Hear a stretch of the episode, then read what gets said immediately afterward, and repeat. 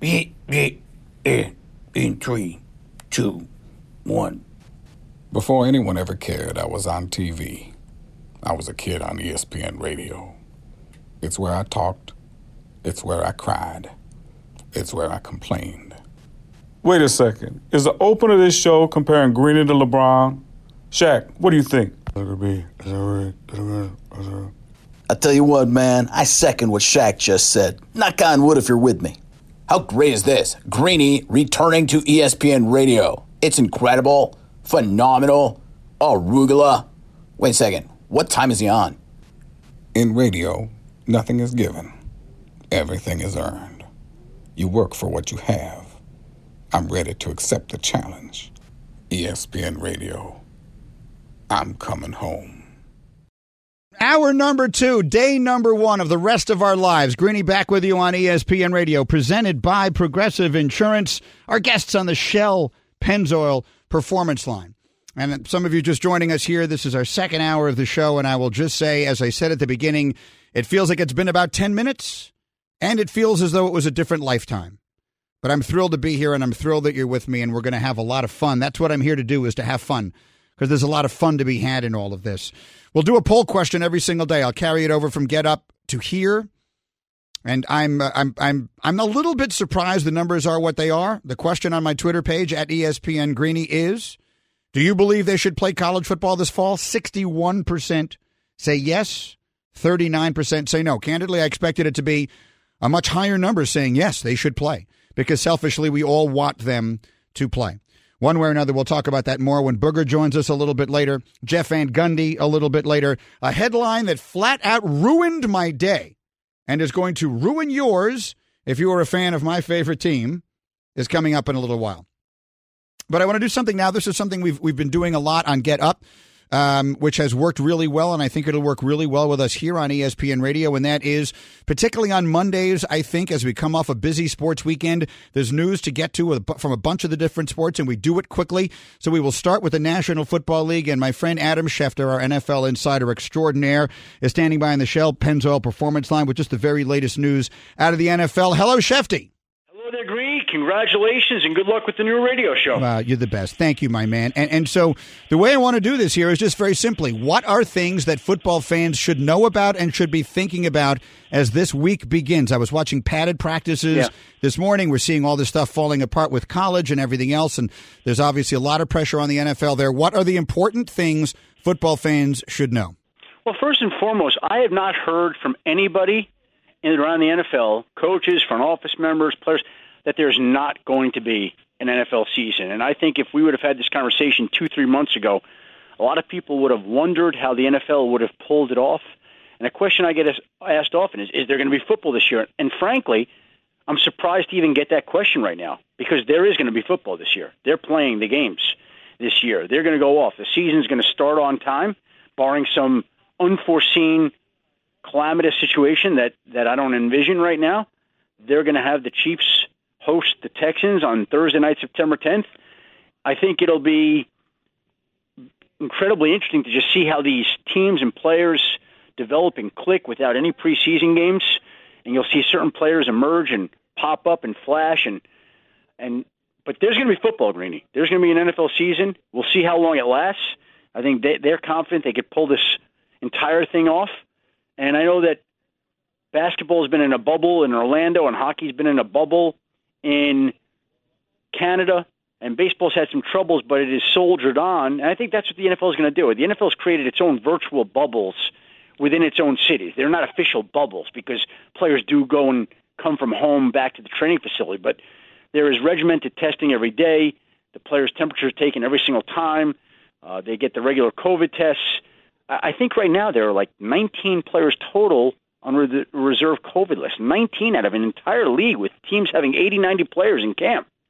So I think the signs from the N F L so far to date have been very encouraging, and the season's going to open on time. That's, which is outst- obviously for all of us who love the sport, outstanding news. One more quickly, Shefty. I made this observation on Get Up this morning that all of us who are fans, we're accustomed to the rhythm of this. So when you see yeah. teams in, in, in padded practice for the very first time, when we see that video as we did today, Cam as a Patriot and Brady as a Buccaneer, we, we think to ourselves, the season is still pretty far away, right? We got two months. Well, in this case, we have four weeks. The N F L season starts three and a half weeks from Thursday. So what are you hearing from teams, players, coaches about all of that being as condensed as it is? What factor do you think that has as the season starts? It's just, as you said, an entirely new rhythm and routine.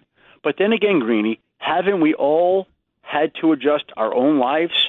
And so if we've had to disrupt and upend our lives the way that we have, it's certainly not all that big of an adjustment for football teams and coaches and players to have to do the same. And that's that's exactly what's going on. Everything is different. You're seeing coaches with masks at practice on the football field. You're seeing um, less activity like that. Now, of course, they're starting to get into these padded practices. Uh, there'll be a certain sense of rhythm, but it still feels a little odd and surreal. Like I was thinking this morning, ordinarily, I think E S P N would be having its first preseason game on T V this week, Thursday night, and another one a week from tonight on Monday night. And that's not going to be the case. And when that happens, you could almost feel football coming on. And in a way, it doesn't feel real, at least to me. Maybe that's just me and the only way that I'm feeling this, but it just seems everything's out of sorts because we're all out of sorts right now. I agree. It, it doesn't feel real to me either, but I'm sure it will as we get closer, and we're looking forward to it, and no one will cover it better than you will. Thank you, Schefty. We'll check in tomorrow. Thanks, my man. Good luck with the show, Green. You know it's going to be great. Thank you. That's the great Adam Schefter with us, and we'll go around the different sports here. Next up is baseball, and my buddy Buster Olney. The last day that I was on E S P N radio, Buster was one of my last hour last guests. Mike and I had Buster because he was such a huge part of what we did all those years and will be a huge part of what we do here. Good good afternoon, Robert Stanbury, only the third. Yeah, Greeny, that was an honor, and this is an honor. Congratulations on the new show. It'll be a success like everything else you do. Well, thank you, my man. At, at some point, you're going to have to come in here and tell the, the story about Daniel Boone, uh, your first pet, who, who wound up being dinner. But that, well, we'll do that a different day. For today, I want to ask you this question. What is it baseball fans coming off of the weekend, heading into a week? What should they be knowing? What should they be thinking about? What are the most important things in the sport right this minute? Well, first off, uh, just uh, hearing your conversation with Schefty about COVID, baseball is plowing ahead. You know, I, as summer camp began, in talking with executives around the game, so many of them were pessimistic that they would get to this point. But there was one general manager who said once they get rolling and they got that pot of gold in the postseason money, they're going to keep moving. And so while they've had outbreaks with teams like the Marlins and with the Cardinals, baseball is moving ahead. And the second thing is, you know, the trade deadline now is fast coming upon us, only two weeks away, but it's such an unusual trade deadline because of all the variables, including the question of whether or not at some point the whole thing will be derailed. So I don't think there's going to be as much aggressive, big trade type movement as we've seen in the past, because I think teams, general managers are having a difficult time uh, assessing value and understanding, okay, what should we give up in this situation, uh, especially when we don't know for sure we're actually going to reach the finish line. Yeah, that makes sense. Um, what, and, and there's also going to be sixteen teams in the playoffs this year, assuming they do get that far. But for those who haven't been following it, what are the names that are out there? What, what, what names are even being rumored as far as consequence? Boy, uh, well, first off, start with the Boston Red Sox. Uh, they, as Sam Kennedy, their team president, said the other day, they are open for business. They are listening, and it makes sense because the Red Sox, who you know had the best team in franchise history just two years ago, they are a disaster. Uh, I didn't update the numbers this morning, but you know, six point one oh E R A going into last night's uh, Sunday night game was the worst E R A in club history mm. after twenty-one games. So for the Red Sox, they will listen on some of their relievers, a guy like Brandon Workman, uh, Matt Barnes possibly, but also I think Jackie Bradley Junior, Kevin Pillar, and watch J D Martinez, who's under contract for the next two years with a universal D H now extended to the National League. I think other teams will be open to talking about them. All right, we'll keep an eye on all of that. Buster, thank you. We'll check in again soon. Have a great day, my man. Thanks, Greeny. That's Robert Stanbury, only the third. Greeny presented by Progressive Insurance. Drivers who save with Progressive save over seven hundred fifty dollars on average. Call or click today. Find out if we could save you hundreds on your car insurance. I saved Tim Legler for last because we'll spend a little time here as the N B A playoffs are underway, and Tim Legler is with me uh, this afternoon. I have, to, I have to get used to for twenty-one years I've said this morning, and, and I'll say this, I've not I've not accidentally said Mike and Mike. I've not accidentally said Get Up. but I have multiple times almost said this morning. It isn't morning where I am, and, and, and most parts of the country it is not. Tim Legler, good afternoon. How are you? Well, Greeny, for I've been there now. This is I'm finishing up my nineteenth season. So for nineteen years, I've been coming to see you in the morning. So it's, it's interesting to talk to you in the afternoon. So I think we're both in the same boat. I'm doing great. We're very doing different. Great. Good to be on. It's good to have you, uh, my friend. So so let's let's just dive right into this. I have a bunch of different places I want to go, but why don't we start at the end? N B A playoffs start today. Who have you got winning this thing? Who do you like in the East and who do you like in the West?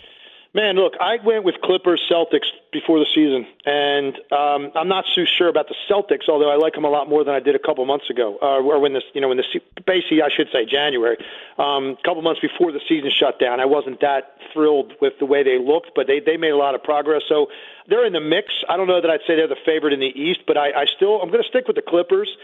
Even though I'm I'm still dying to see what their eight- or nine-man rotation looks like for an extended period of time. I think Doc Rivers is probably excited to see that, too, because he hasn't had it all year. So they've got some question marks to figure out about rhythm playing together. Um, but there's no question that's the most talented roster, one through eight in the N B A, and, and really on both ends of the floor. What they can do defensively, the versatility they have offensively, the number of guys that can hurt you on a given night with a big game, nobody can match that. So I'm going to stay with the Clippers, and I'll just put the caveat that they, they have a lot that they've got to find in this early round, and Dallas is a very dangerous team to have to play while you're trying to figure that out. Let's, let's talk about Kawhi then for a minute. I was talking to Vince Carter this morning on T V, and he made the, the the I think the pretty significant statement that in his mind, if Kawhi Leonard wins the championship with the Clippers and is the Finals M V P, and if he did, he'd become the first player ever to be Finals M V P for three different franchises. By the way, LeBron could do that too. Uh, either one of them would become the first ever to do it if they should. But in the case of Kawhi, Vince Carter started talking about how we will have to start considering him in historical ways. And and that made me think a moment, because we all know, Legs, and you and I have talked about this a million times, that LeBron is competing with ghosts. LeBron is an immortal, and when we talk about him, we talk about how he compares to Michael Jordan and Kobe Bryant and people like that, not other current players. Kawhi, we tend to talk about more in a, in a contemporary context. But if he should do this, if he should lift the Raptors, who had never made the N B A Finals, to a championship, and then lift the Clippers, who'd never even made it to the conference finals, to an N B A championship, and becomes the first player ever to win N B A Finals M V P for three different teams, what will we then have to start talking about with regard to Kawhi's place in the history of the game? Yeah, I, th- I think that's a great point by Vince, and I think the bigger context around that, Greeny, is It, to this point, okay, you look at his first Finals M V P in the team he won with in San Antonio. At that point, going into that playoff series, he hadn't really been considered the best player on the San Antonio Spurs. He was he was still a very young player. It just so happened that he had a great series, a dominant series, particularly like his rebounding in that series was pretty remarkable, and he wins Finals M V P. It, it was not something that was thrust upon him. We weren't really ready for that. Now, obviously, what he did last year was historic. It was an incredible two-month playoff run, but he did get a depleted Warriors team in the N B A Finals. It, and, you know, this is now a guy that if he wins it this year and you go through potentially – a LeBron-led Lakers team that's the number one seed in the West. You potentially then go through a Milwaukee Bucks team, let's say, in the finals that's got the reigning M V P and probably the two-time reigning M V P in Giannis Antetokounmpo. Or what if it's the defending champion Toronto Raptors? Either way, his old team, either way. What he's going to navigate this year is going to be, I think, given a lot more weight even than what he did a year ago, despite the fact that he's playing with better players around him than he had in Toronto. I think if he is able to pull this off, I do think you will start to have to now put him in different conversations when you start talking about historical greatness rather than just where does he stack up today, because that conversation has been, you know, him and LeBron and Durant. It's been like those three guys for the last five or six years that you've primarily talked about who's the best in the league, and obviously now Giannis is in that discussion as well. It's going to be a different level of conversation when you start talking about where Kawhi would stack up, you know, historically with some of the all-time great backcourt players. Tim Legler with us here on E S P N Radio and on E S P N News. He's on the Shell Pennzoil Performance Line. We're presented by Progressive Insurance. And then that brings us to my pick. I picked the Lakers to win the whole thing before the season started, and I won't change despite a little bit of what my eyes have been seeing since they came back in this bubble. I, I can't make up my mind what to make of these seeding games, because the Lakers have basically had nothing to play for from the moment it all started. Their home court advantage doesn't mean anything in, in a in a in a you know in a bubble with no fans there. Um, so I don't know what to make of that, and they'll have plenty of time to play their way into where they want it to be in the playoffs. But my feeling, Tim Legler, is in order for the Lakers to do this, Anthony Davis is going to have to be the best player. And when he was drafted, I still go back to this. Larry Brown, whose opinion on basketball I respect more than anyone's, said to me, he's going to be the best player in the N B A, Green. He was on Mike and Mike one time. He said that. He's going to be the best player in the league. And he has been unbelievable, but we've never seen him carry a good team. And, and there have been things about his game in, in total that have been a little less at times than I think we were hoping. Do you believe Anthony Davis is ready to put a team on his shoulders, be the best player, and win a championship with the Lakers? Well, here's where I will disagree with you slightly, okay? I don't know that Anthony Davis has to be the best player. I, I do think he's got to be great. I mean, he's got to play great. Anthony Davis can't shrink or, you know, have a couple of games in a series where he just doesn't play well and he gives you, you know, a fifteen-point game. He can't do that. He's got to be great. He's got to be as great as he was in the regular season.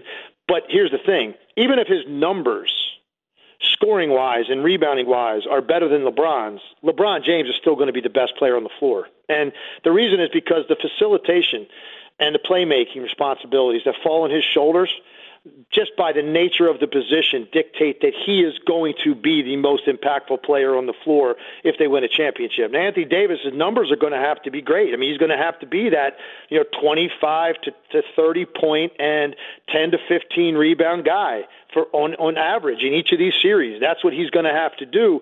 But there will be nights when Anthony Davis might get thirty-five and fifteen, and I'm still going to be talking about LeBron James' ability to completely control the pace, the action, where the ball goes, um, control the game with his physical force, the way that he, you know, makes defenses react to him, and it makes the game so much easier for everybody else on the floor. He's still going to be the best player, and that's why for me it wasn't even a debate at one point this year about midseason. People weren't even talking about LeBron and Giannis for the M V P. They were saying Anthony Davis was the M V P of the Lakers, and I was vehemently disagreeing with it because you cannot overstate the importance of playmaking responsibilities that fall on somebody's shoulders. And Anthony Davis really doesn't have any of that. He can just go out, be this incredible, you know, six eleven fluid athlete that's such a tough matchup because he can post you, he can run the floor, he can take you out to the three-point line, he's got a mid-range, he can score any way you, can, you need to on the floor, he can be a defensive game changer, he's a great rebounder. But when you start talking about the brains of the operation and reading the defense possession by possession and controlling exactly where the ball is going to go at the right time, you can't overstate how important that is to a team. And that's why, for me, LeBron James has been their best player all year. And regardless of what Anthony Davis's numbers look like, LeBron James will be the best player on the floor if the Lakers win a championship. That's fair. I'm not even disagreeing with that. But what, what I...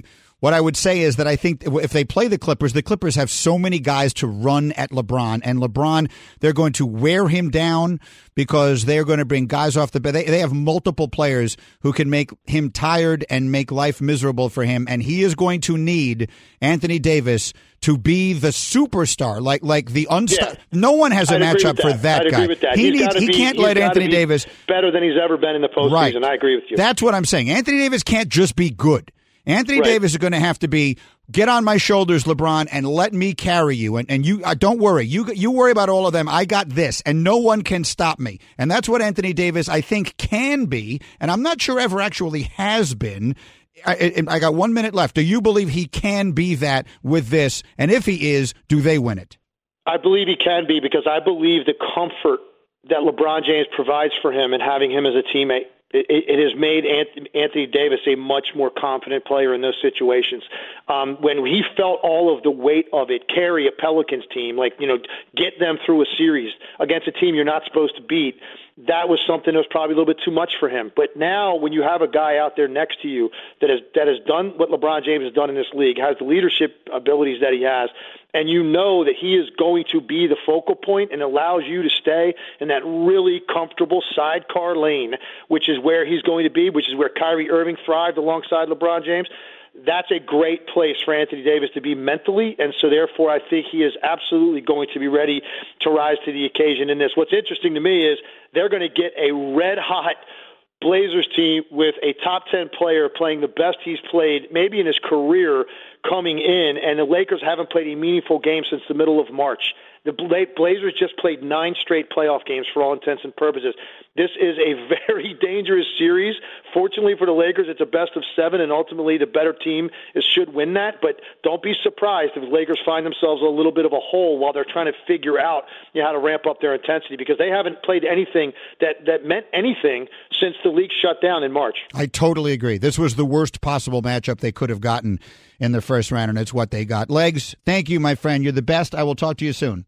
No doubt, Grady. Talk to you soon. Timmy Legler here as we look ahead N B A playoffs again. Actually, they tip off in ten minutes, and all four games today are on E S P N, and we're looking forward to that. I'll talk to Jeff Van Gundy a little bit later in this hour. Booger McFarland is on the way as well. But coming up next, I will read to you a headline that completely ruined my day, and if you're a fan of my favorite team, it's going to ruin yours too. That's next. I'm Greeny. This is E S P N Radio. Greeny with you on E S P N Radio and on E S P N News. Booger will join me in a second, but I promised you this. I said that I read a headline that is going to ruin, that ruined my day, and if you're a fan of my favorite team, it's going to ruin yours. Mark Cannizzaro covers the New York Jets for the New York Post, and this is the opening of his piece today about the New York Jets.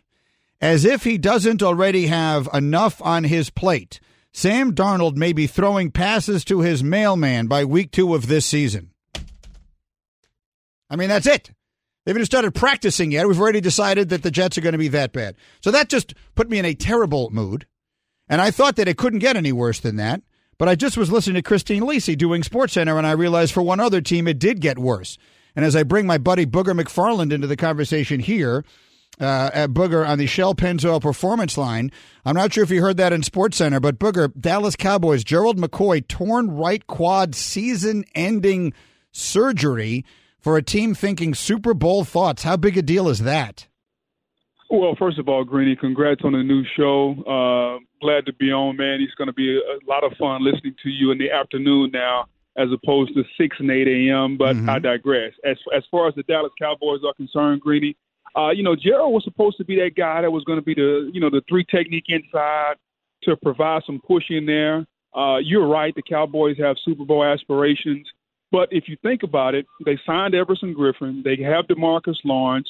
Uh, not sure what's going to happen with Aldon Smith. So they have some bodies up front, but I, I don't know if they're going to have anybody like a McCoy that can be that three technique, that, that kind of poor man's Aaron Donald or poor man's Fletcher Cox type setup. And how about the preview? Did you hear me say that? They're writing in the in the in the paper today, Sam Darnold will be throwing passes to his mailman at some point this season. Is this going to be another miserable season for me and for fans of the New York Jets everywhere? If it is, Green, then I think Joe Douglas and Adam Gase have a lot to answer for, because I always thought, and, and you can tell me what you what you think on this, uh, the, the job of, of a G M and a head coach, when you get a franchise quarterback, you're supposed to surround him with weapons. Like, you're supposed to make life easy for the guy.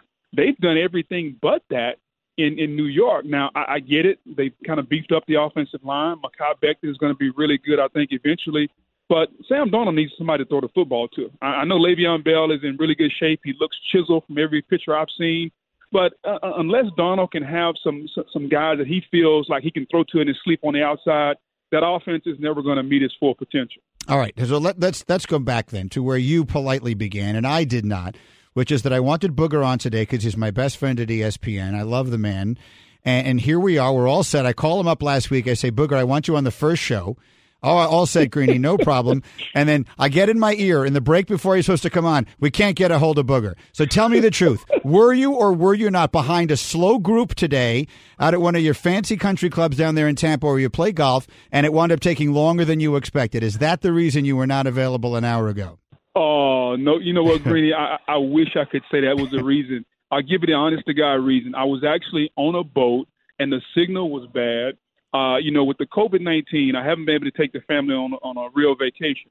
And so I came up with the idea, I'm going to charter a boat and take the kids down the West Coast to Florida, and we're going to hang out or whatever. And so I had to go take a look at the boat before I spent some of E S P N's money. Mm-hmm. And so I was actually on the boat, and the signal was bad. Okay. I will live with that, and it's a nice story, so I won't even joke around about it. But you know how much I love you, and it's it's great to have you. Um, and, and so, okay, let me get into what I what I was saying before when we were expecting or when we were planning this earlier. I believe there is a real chance the N F L's wildest dream will come true, which is to say this morning on Get Up, I showed video of two teams in padded practices, Tom Brady in a Buccaneers uniform and Cam Newton in a Patriots uniform. I think they're both going to be extraordinary successes. I think Brady, with what they've put around him in Tampa, and in particular a sneaky good defense, I think they're going to be really good. And I think that Cam Newton, the element of total surprise, no one has any idea what to expect, that Patriot offense that Josh McDaniels and Bill Belichick will put together around the unique skill set of Cam Newton. No one has any idea what to prepare for or expect. I think both those teams are going to be really, really good, and it would not stun me if they wind up playing each other in the Super Bowl. Booger, go. Well, it, it would definitely stun me. I, I agree with part of what you said. I, I think Tampa is going to be uber successful. You know, Brady, I think, is the greatest quarterback of all time. You know, you add him to the weapons they have, and, and a defense in Tampa that, Greeny, you alluded to it, that was really, really good down the stretch last year. I think it would be a travesty if they weren't ten and six at the at the bare minimum. Uh, I'm sure they're probably thinking twelve and four, uh, maybe even eleven and five, somewhere in there. They're going to be really good. I'm not sure what to expect in New England, Greeny, because you know the one great year Cam Newton had, I think, was an anomaly, and that was the twenty fifteen M V P year. Um, Cam has always been a physical, just giant on the field. He's used his athleticism to dominate games. Well, that's gotten him in trouble. Uh, the shoulder, the foot. Is he willing to put his body in harm's way at this stage in his career? I want to see that. If he isn't, then I think Josh McDaniels is going to have a really, really uh, hard task of turning Cam into essentially what Norv Turner was trying to turn him into, which was a pocket passer that could complete the short to intermediate passes at a high level. As far as the Patriots in the Super Bowl, I, I think at best right now you would probably put the Patriots, what, fourth, fifth, maybe sixth in the A F C behind a lot of good teams, Kansas City, Baltimore, Indy. I mean, I can go on and on. I think Denver's going to be really good. Uh, I'm not I'm not trying to leave teams out, but I don't think New England is, is a top five, top six team, you know, when you look at it. So Super Bowl for New England is probably not going to happen. Tampa, the Super Bowl is in Tampa, Super Bowl fifty-five. I wouldn't be surprised if the Bucs are playing in it, if the ball kind of bounces their way, because they got all the talent, Greedy. I, I, I would not. I just don't put anything past Bill, and I think that this this um, I don't know, like, like like this lump of clay that he can mold into practically whatever it is he wants it to be, that no one can foresee with McDaniels, I think is an interesting one. But while I have you one more minute here, Booger, let me ask you my poll question today: do you believe they should play college football this fall? You've seen what's happened. Justin Fields petition, two hundred thirty something thousand people signing it last I checked, trying to talk the Big Ten into, into playing, to changing their minds, coming back and playing. That's so unlikely to happen as to not even being worth talking about. But your conference, the S E C and the A C C and the Big twelve, are still planning to play. Do you believe they should? No, I don't. And, Greeny, I, I think it all comes back to liability. And, and I think that if, if we're willing to do what's the The, the best thing, like if, if we were really putting health and safety in our country uh, at the forefront, we wouldn't be trying to play sports, because sports for me and sports for you um, are entertainment. Now, there's an economic value that's brought great riches to our lives, but by and large, sports are entertainment for a large majority of our country. And I, I just find it hard to believe that you can say the safest thing we can do is go out and play football. Um, I think that what you're seeing with Justin Fields and Trevor Lawrence, like Justin Fields could go out and get half of America to sign this petition. It's not going to change anything unless you can convince the presidents and the lawyers um, that they won't be liable five or ten years from now. To me, it, it doesn't really matter how many names or how many uh, people sign this petition, because it's all it, it all comes down to liability. And Greeny, I, I, I've heard this. Everyone says, well, what's the difference between the medicine that the Big Ten and the Pac twelve have looked at and the medicine that the S E C, the A C C, in the Big twelve. Well, Greeny, to me, it's the same medicine, but you know what it is? It's a risk tolerance. Football in the South is different than I think than football in the Big Ten or football out West. And I think there is a higher risk tolerance with Greg Sankey, with Bob Bowlesby, with Swafford than there is with the Pac twelve commissioner and the Big Ten, based on the fact that what football means to these small college towns. Like Tuscaloosa is a, is a college town. Columbus, Columbus is a little bigger than Tuscaloosa. It, it, it, it, yeah, football still means a lot, but I, I just think that there is a higher risk tolerance and a need to play college football in the South than there is in other places. And so I think that's why you have those conferences uh, marching full steam ahead. sixty-one percent of the people who voted on my poll said they think it should be played. I was expecting that to be higher, frankly. So I, more people than I would have thought are agreeing with you. All right, final and most important question. Harkening back to one of the great days in, in, in my history on E S P N Radio, and back in the Mike and Mike days, you were with me when Al Leiter called me Goldie, which was one of my favorite days ever. But the best day ever was when you told Gary Player that you could beat him in golf. Do you still believe you could beat Gary Player in golf? Oh, Greeny, not only do I still feel like I could beat him, I feel like my chances have gotten better because – Gary Player has gotten older. Uh, I've lost a few more pounds. I've gotten a little bit more limber, and I think my demeanor on the golf course is better now. Now, as far as you, Greeny, as far as you're concerned, uh-huh. um, I think there were three days that I remember with you very, very near and dear. Uh-huh. One is, is the Gary Player day. Uh-huh. Two, two was the day that you allowed Al Leiter, uh, Al Leiter to call you Goldie, and you actually answered to it. To me, that, I, I'm like, why are you answering to another to a man calling you a different name? And then the third day was the day that Get Up launched, when we were outside in the snow talking about the Masters. Those yep. three days stick out in my mind when it comes to Mike Greenberg, and they will forever be etched in my brain. Me too. And and hopefully it's just the beginning. We will make plenty more fun memories going forward. Thank you, Booger. Best of the family. I'll see you soon. Anytime, buddy. Love you, Greeny. You too. That's Booger. the great... The great Booger McFarland is, is one of me. He is, is as close a friend as I have here at E S P N, and he's just the best. Um, and that is a true story. He told Gary Player that he could beat him in golf, and Gary Player said, "I've seen you swing. It looks like a cow giving birth to a roll of barbed wire." That is a direct quote and one of my favorite moments of all time. All right, coming up next, I'm going to get Jeff Van Gundy in here, and with the N B A playoffs underway, I've got a good trivia question. After Nikola Jokic had four triple-doubles in the playoffs last year, only two players in N B A history have recorded five triple-doubles through their first two career postseasons. The only two ever with more career triple-doubles in their first two years than Nikola Jokic. That's the question. The answer is next. You're listening to Greeny or on E S P N Radio.